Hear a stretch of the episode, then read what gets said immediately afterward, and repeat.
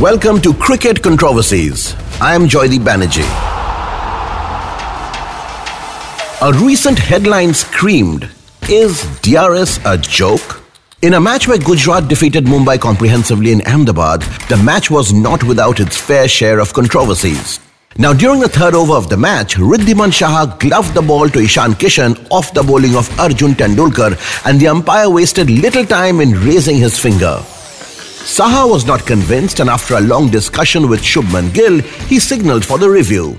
However, the DRS timer was completed, but the umpire still decided to go with the batsman's request and asked for the review, prompting social media to erupt, asking, Is DRS a joke? Things have just started to go well for Delhi, having won four of their last five matches, but then off the field, it's not been too good. A Delhi player misbehaved with a lady at a franchise party, and the team has issued a strict code of conduct post a controversial incident. At the moment, there are no details of the incident that have come out, but the punishments announced in the Code of Conduct are understood to be the strictest.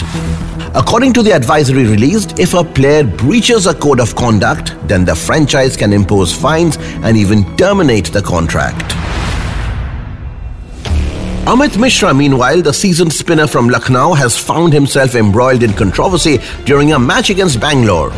In a video that has gone viral, the 40 year old cricketer has been seen applying saliva to the ball, which is now prohibited by the ICC due to the COVID 19 pandemic. The incident occurred during a match against Bangalore. In an absent minded moment, he applied saliva to the ball, an action that was quickly caught on camera and circulated widely on social media. It is worth noting that Mishra's blunder came after the ICC had already banned bowlers from using saliva to shine the ball in an effort to prevent the spread of COVID 19. Despite this, the experienced spinner seemed unaware of the new regulations and went ahead with his actions anyway. And before I wind up this edition, just enough time for me to tell you that days before the Virat and Gambhir fight, they had both had a pleasant chat for around 45 minutes in Bangalore.